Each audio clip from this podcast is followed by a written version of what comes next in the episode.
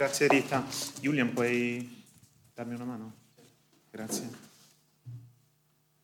Um, for who wants an English handout? For who wants? That's not English, is it? Who wants an English handout? Come si dice in inglese? If someone wants an English handout, um, ne, ne abbiamo. We, ha- we have some English handouts.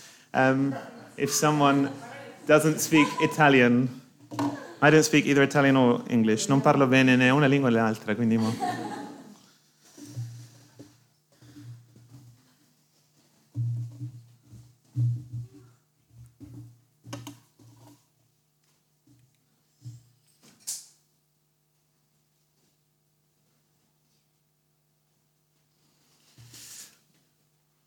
Qual è la prova che Dio è della nostra parte? Qual è la prova che Dio è della nostra parte? Ci favorisce, eh, opera per il nostro bene.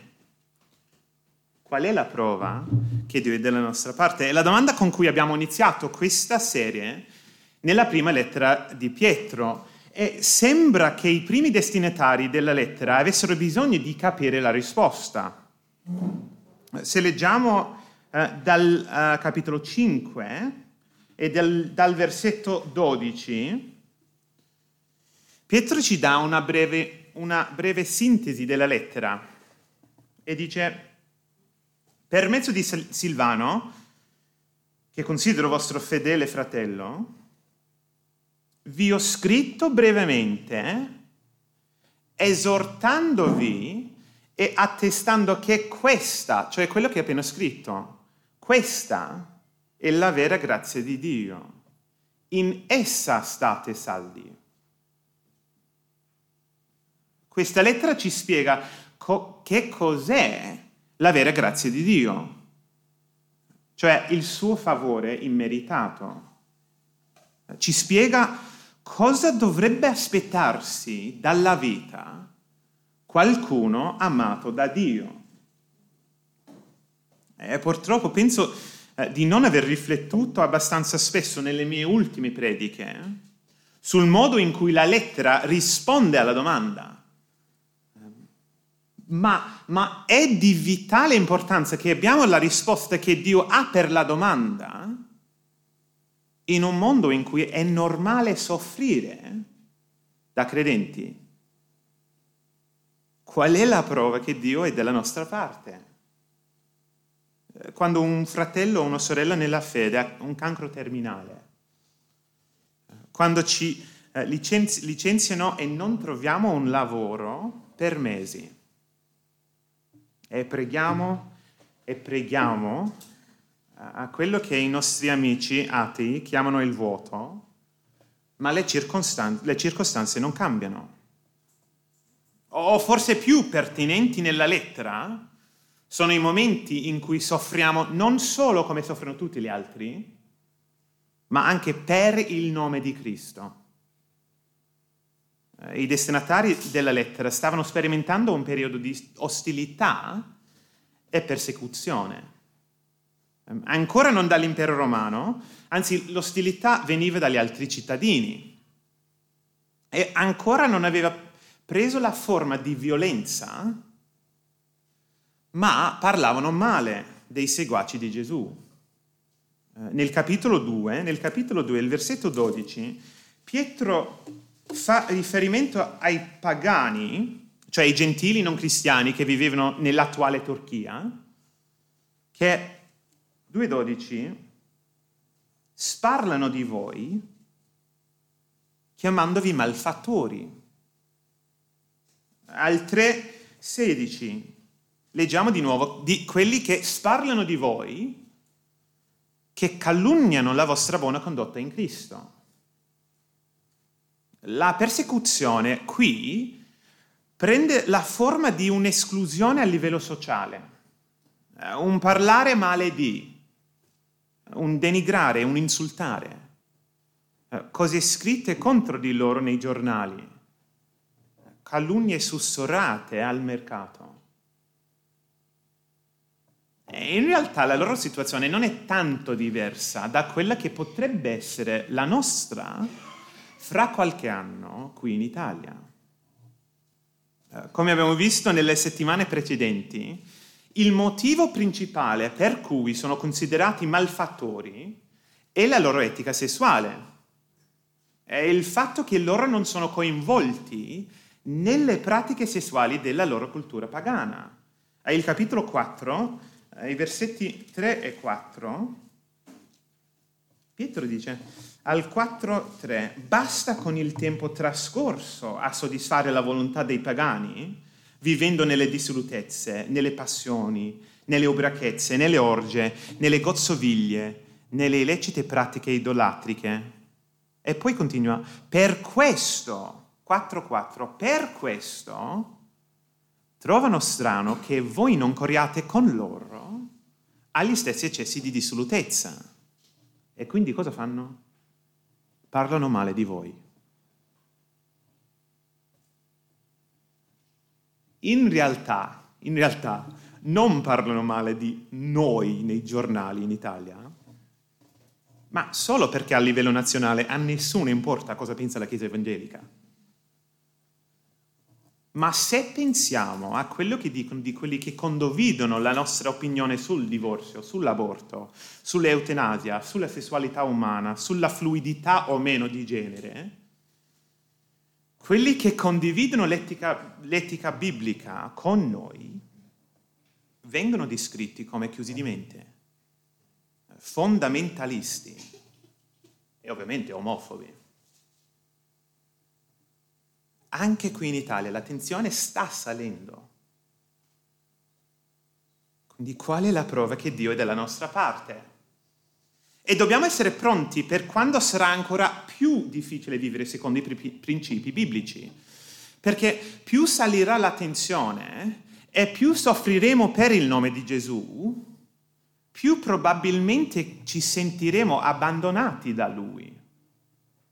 E immagino che fra dieci anni sarà molto più difficile vivere per Cristo in una città come Bologna o nell'ambiente universi- universitario e non essere visto dai millennials, eh, dagli intellettuali di sinistra, dai musicisti, dagli artisti che danno forma alla nostra cultura, di non essere visto come un gruppo odioso dell'estrema destra. E se iniziamo a soffrire di più per Cristo e Lui non inter- interviene per proteggerci, potrebbe farci pensare, forse Dio non mi ama, forse non è così potente da salvarmi, forse ho sempre solo pagato, eh, pregato al vuoto. Forse sarebbe meglio vivere di nuovo come tutti gli altri e non soffrire di più da cristiano. Qual è la prova che Dio è della nostra parte? Ed il primo punto del brano è che la prova che Lui è della nostra parte è il fatto stesso che soffriamo per Cristo. Strano ma vero, è quello che dice. Soffrire per Cristo. Qual è la prova? Soffrire per Cristo. La prova che riceveremmo la sua gloria. Soffrire per Cristo, la prova che riceveremmo la sua gloria, riceveremo la sua gloria. Eh, il versetto 12 del capitolo 4. Carissimi, non vi stupite per l'incendio che divampa in mezzo a voi per provarvi, come se vi accadesse qualcosa di strano? Non vi stupite come se vi accadesse qualcosa di strano? Cioè, soffrire per Cristo è normale fa parte della vita di qualsiasi persona che ha sperimentato la vera grazia di Dio. L'incendio che divampa per provarvi fa riferimento, alle svariate prove di cui Pietro ha già parlato al capitolo 1 al versetto 6. I versetti 6 e, 10, eh, e 7. Perciò voi esultate anche se ora per breve tempo è necessario, necessario che siate afflitti da svariate prove affinché la vostra fede, che viene messa alla prova, che è ben più preziosa dell'oro che perisce, e tuttavia provato con il fuoco, sia motivo di lode, di gloria e di onore al momento della manifestazione di Gesù Cristo. La nostra fede viene messa alla prova come loro provato con il fuoco. Eh, non perché la sua eh, genuin- genuinità eh, è in dubbio, no, si mette loro nel fuoco per purificarlo, per toglierne le scorie. Dio permette anche a noi cristiani di soffrire per Cristo l'incendio che divampa per continuare a purificare la nostra fede, in modo che possiamo arrivare alla fine della gara cristiana. Quindi quando soffriamo non dovremmo pensare che sia strano. Pietro dice che è necessario anzi ce ne dobbiamo rallegrare. Il 4.13 dice, anzi, rallegratevi in quanto eh, partecipate alle sofferenze di Cristo, perché anche al momento della rivelazione della sua gloria possiate rallegrarvi ed esultare. Chi partecipa alle sofferenze di Cristo adesso parteciperà alla sua glorificazione quando lui tornerà. Chi partecipa alle sofferenze di Cristo adesso parteciperà alla sua glorificazione quando lui tornerà. Soffrire per Cristo, la prova che riceveremo la sua gloria. Eh, non è che ci rallegriamo nelle sofferenze come se si trattasse di cose belle gioiose di per sé, no, sono come un incendio che divampa. Ma il fatto che soffriamo per il nome di Cristo, come ha sofferto Cristo, è il segno che apparteniamo a Lui. E la lettera ha iniziato con l'idea all'1.3 che Dio ci ha fatti rinascere una speranza viva mediante la risurrezione di Gesù Cristo dai morti. E quelli con cui Cristo condivide questa eh, sua vita eterna ricevono anche tutte le benedizioni di questa vita, come abbiamo visto, una nuova eredità, eh, una nuova famiglia in cui Dio è nostro Padre, eh, una nuova patria, cioè la nuova creazione. E ci lascia qui come peregrini in un mondo non più nostro ma Cristo condivide anche con noi, con i suoi discepoli, eh, la traiettoria della sua vita. Prima c'è la morte alla vecchia vita e la sofferenza che lui ha subito in questo mondo e poi dopo ci sarà la piena gloria della vita eterna, con dei corpi risorti, perfetti, chi appartiene a Cristo condivide ogni aspetto della sua vita. Quindi se adesso condividete le sue sofferenze, rallegratevi. Perché? Perché al momento, anche al momento della rivelazione della sua gloria, condividerete quella gloria. Notate che non sta parlando delle sofferenze per Cristo, come se fossero cose che ci permettono di, guardan- di guadagnare la nostra salvezza futura. Non è che guadagniamo nulla.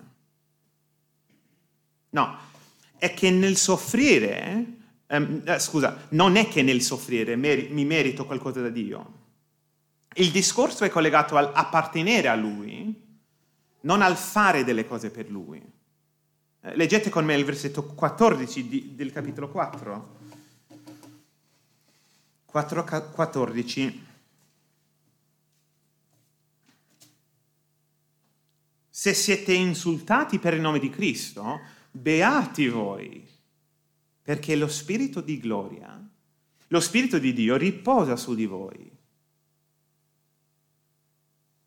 L'essere insultato per il nome di Cristo significa che tu vivi per Lui il che significa che lo Spirito di gloria riposa su di te.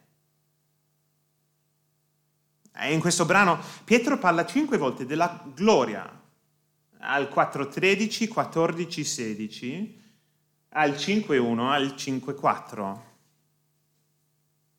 Cinque volte parla della gloria. Vuole che chi soffre per Cristo si renda conto che vale la pena continuare a vivere per Cristo, anche se significa sentire il bruciore della fiamma in questo mondo, perché sarà glorificato con Lui quando tornerà. E deve essere così, perché lo Spirito di gloria che ha fatto risorgere Cristo vive anche in noi. Come abbiamo sentito due mesi fa dal capitolo 2, chi crede in Gesù fa parte del vero Tempio di, di Dio, della sua dimora. Dio vive in noi. Lo Spirito di gloria riposa su di noi. Questa benedizione straordinaria che è stata sperimentata prima da Gesù, da Gesù in Marco capitolo 1, quando lo Spirito è sceso su di lui come una colomba, come fu profetizzato in Esaia al capitolo, 4, uh, capitolo 11, è vero, sta dicendo Pietro, anche per noi lo Spirito puro, glorioso di Dio dimora in chi appartiene a Cristo. Chi siamo noi perché Lui vuole riposare su di noi? È colui che riposa su di noi ci farà risorgere con Cristo. Condividerà la sua gloria con noi, peccatori indegni. Quindi ha senso che ci rallegriamo in ogni segno e in ogni prova che apparteniamo a Lui, anche nelle sofferenze che vengono a causa del suo nome. La vera grazia di Dio si manifesta adesso nel soffrire per Cristo, la prova che riceveremo la sua gloria. E al 4.15 Pietro chiarisce che sta parlando solo del soffrire per Cristo. Se soffro perché sono uno scemo, o perché non faccio il bene a quelli che ancora vivono per questo mondo, non posso dire che questo è un segno di avere lo Spirito Santo dentro di me. No, è il segno che sono uno scemo. Ehm, ma sta parlando di quello che soffriamo per Cristo, come dice al 16. Ma se uno soffre come cristiano, non se ne vergogni. Anzi, glorifichi Dio portando questo nome. E se siamo qui oggi e non abbiamo ancora deciso di seguire Gesù, non pensiamo per favore solo al fatto che i nostri amici penseranno che siamo pazzi se ci convertiamo riflettiamo anche sulla gloria che sarà nostra in futuro. Ed anche all'idea che mentre rimaniamo qui, Dio ci darà il suo Spirito, Spirito Santo, per farlo vivere noi. E poi nel, eh, nei versetti 17 e 18, Pietro fa un paragone fra quello che devono subire i credenti adesso è quello che dovranno subire quelli che non seguono Gesù nel futuro. Dice infatti, è giunto il tempo in cui il giudizio deve cominciare dalla casa di Dio, cioè la Chiesa. E qui penso che Pietro stia ancora parlando delle prove che ci purificano, ehm, piuttosto che di un giudizio che ci condannerà o che ci condanna. Ehm, sarebbe strano mettere in dubbio qui la nostra certezza di essere salvati, eh, visto che i primi capitolo, capitoli parlavano di quanto è sicura la nostra salvezza e che ha, ha, appena parlato del fatto che condivideremmo la gloria di Cristo quando tornerà. Ma usa il linguaggio di giudizio per fare il paragone fra quello che a volte sembra insopportabile per noi adesso e quel giudizio finale che sarà veramente insopportabile per gli altri in futuro. E se comincia prima da noi, quale sarà la fine di quelli che non ubbidiscono al Vangelo di Dio?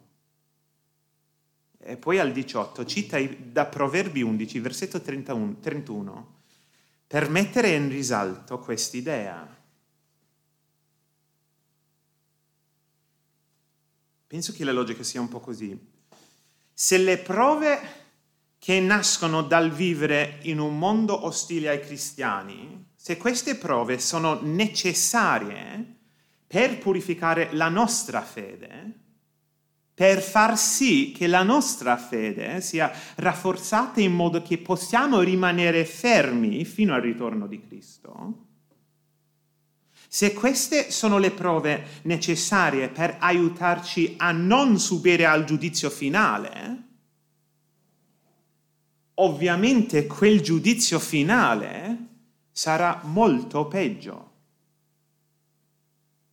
Peggio della sofferenza di sentirci esclusi, Peggio del perdere la famiglia, come succede spesso ai cristiani nei paesi musulmani, anzi peggio di quello che succede ai cristiani nigeriani, pakistani, coreani.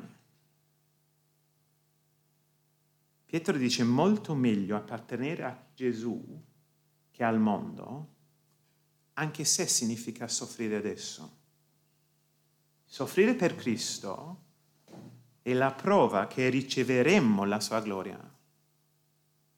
Riceveremo la sua gloria. E forse non stiamo ancora soffrendo la persecuzione eh, per cui siamo considerati malfattori della nostra società.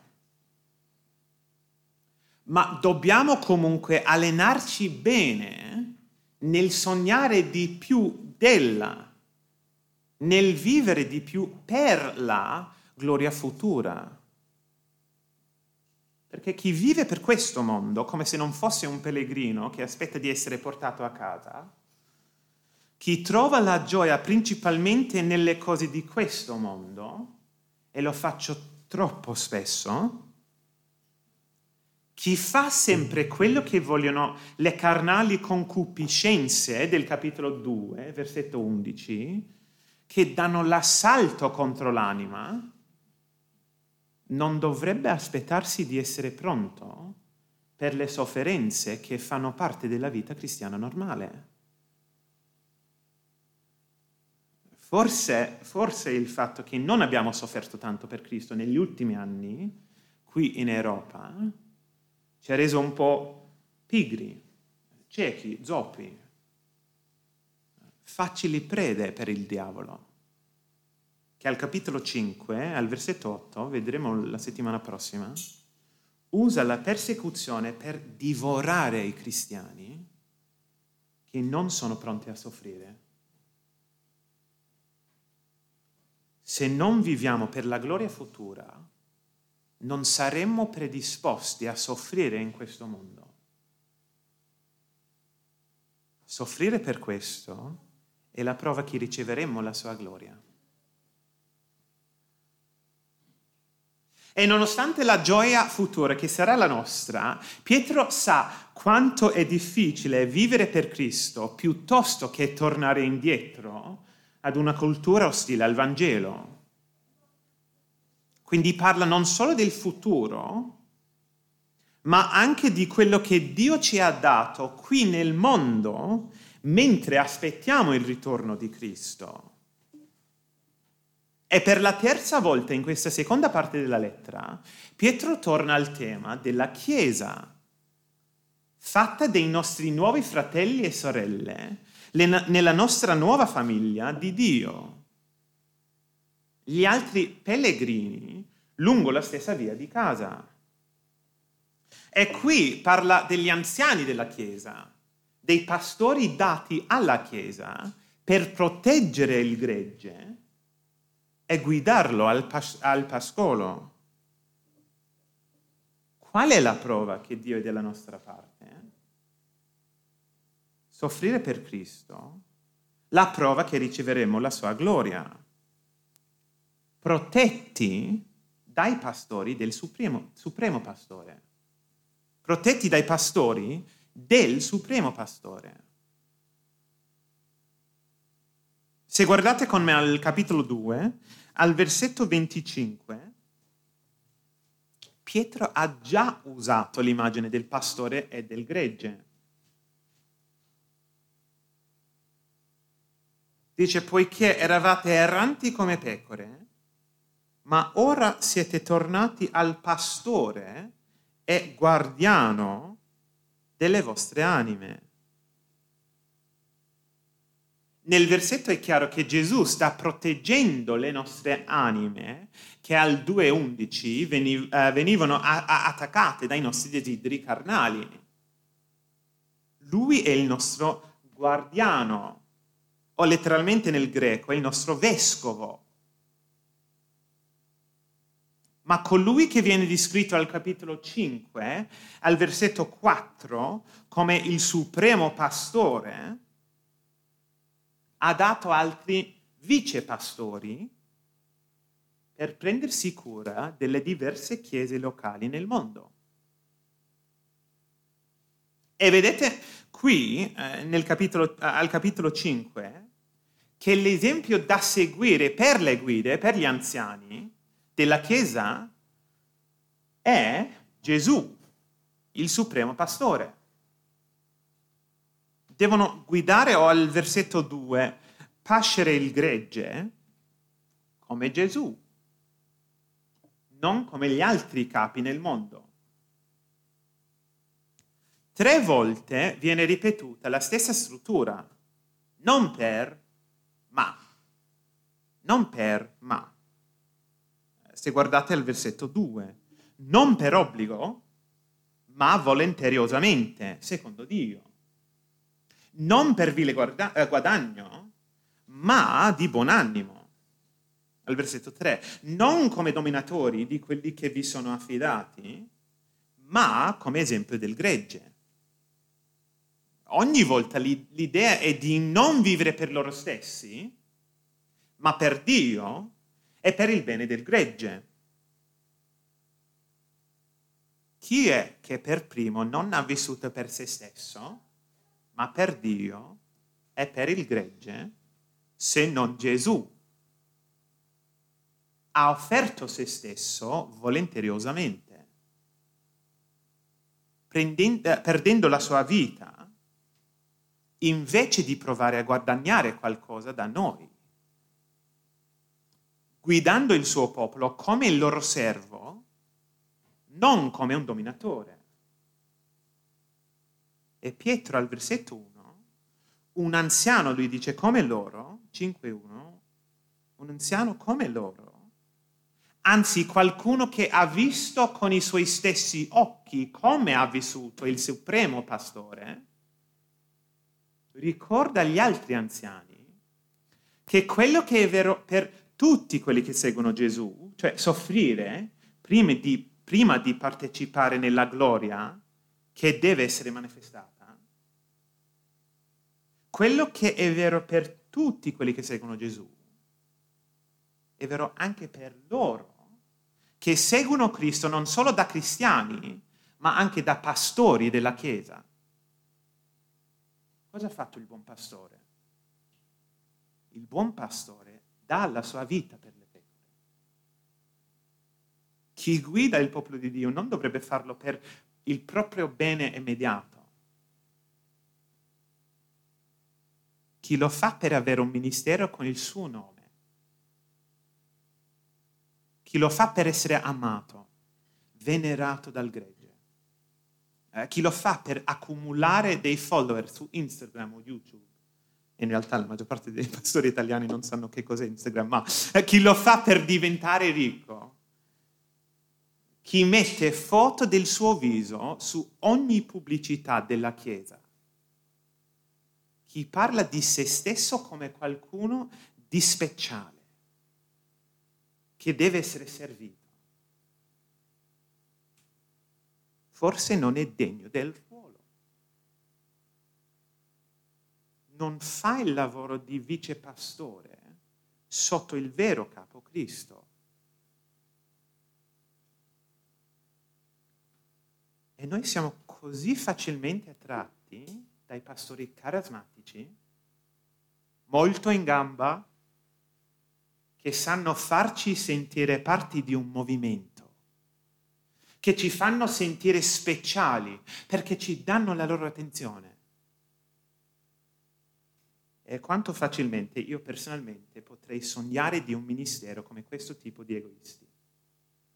Quanto facilmente. Ma il vero anziano che pasce il gregge di Gesù deve essere un esempio di cosa?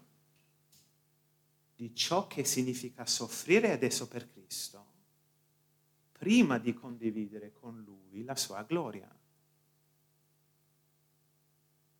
Qual è la motivazione giusta per un pastore della Chiesa? È il versetto 4, 5. E quando apparirà il supremo pastore, riceverete la corona della gloria che non appassisce.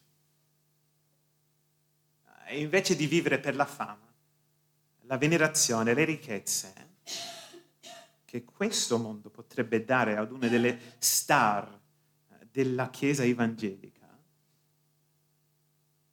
dovrebbe vivere per la corona di Cristo che darà ai suoi quando tornerà. Una ricompensa eterna per chi si fida di Lui.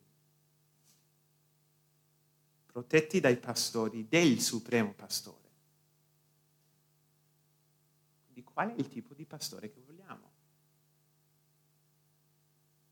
Io dico spesso che il nostro pastore Giampaolo morirà prima del dovuto per via delle cose che fa per Cristo. Penso che sia vero.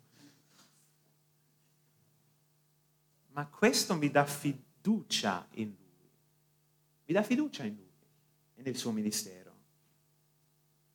Io voglio essere sempre sotto dei pastori pronti a soffrire per Dio e per noi. Penso che sia in parte per questo, e non voglio dire che questa sia una regola o che viene dalla Bibbia, ma penso che sia in parte per questo che a me non piace tantissimo l'idea di ascoltare di più pastori online eh, che gli anziani della nostra chiesa locale. Come possono farci vedere che loro sono pronti a dare la, la loro vita per noi? Come possono farci vedere? che loro sono pronti a dare la loro vita per noi. E chissà quali sono i motivi per cui fanno il loro ministero. Di sicuro non io che vivo dall'altra parte del mondo. E devo essere cauto nel dire questo perché leggiamo i libri dei pastori conosciuti, no? ma sto pensando proprio al fatto che ci sono dei momenti in cui parlo con qualcuno e sembra che sia più collegato un pastore online che una chiesa locale, che non riceve le cose da entrambi i fonti, ma dall'una e non l'altra. E non penso che sia una cosa molto sana. Penso anche che potremmo aiutare di più i nostri anziani se parlassimo meno dei nostri pastori preferiti, eh, intelligenti o divertenti, speciali, e più di Cristo e di come dovremmo essere pronti a soffrire per Lui. Notate anche che non dice che i pastori devono fare sempre quello che noi vogliamo che facciano. No, noi siamo peccatori e spesso vogliamo essere serviti dagli anziani perché noi non abbiamo capito cosa significa soffrire adesso per una gloria futura. Loro devono fare quello che fanno per rispecchiare a Cristo, non per farci sentire speciali. Protetti dai pastori, del supremo pastore. E poi per finire, l'ultimo versetto parla di come noi giovani, eh, sono ancora giovani, um, cioè noi che abbiamo meno di 40 anni, biblicamente, um, uh, come noi giovani come dobbiamo essere sottomessi agli anziani.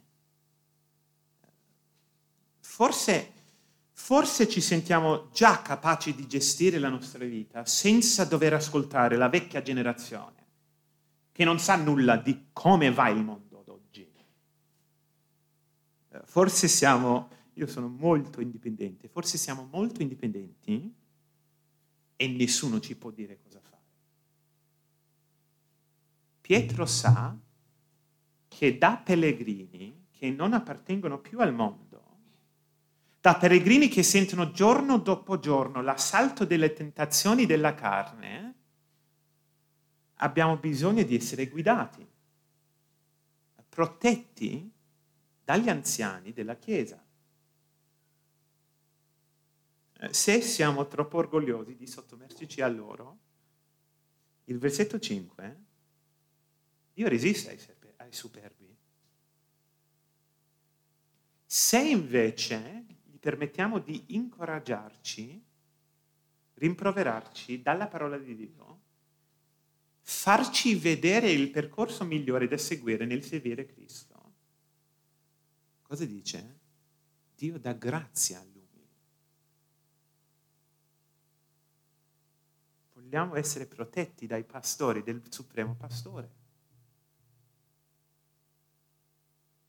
Quindi qual è la prova che Dio è dalla nostra? Soffrire per Cristo è la prova che riceveremo la sua gloria. E mentre soffriamo abbiamo bisogno di essere protetti dai pastori del supremo pastore, che ci offrono l'esempio da seguire. Perché non eh, prendiamo qualche minuto per riflettere su quello che abbiamo letto, sentito insieme? E poi chi vuole può guidarci in preghiera.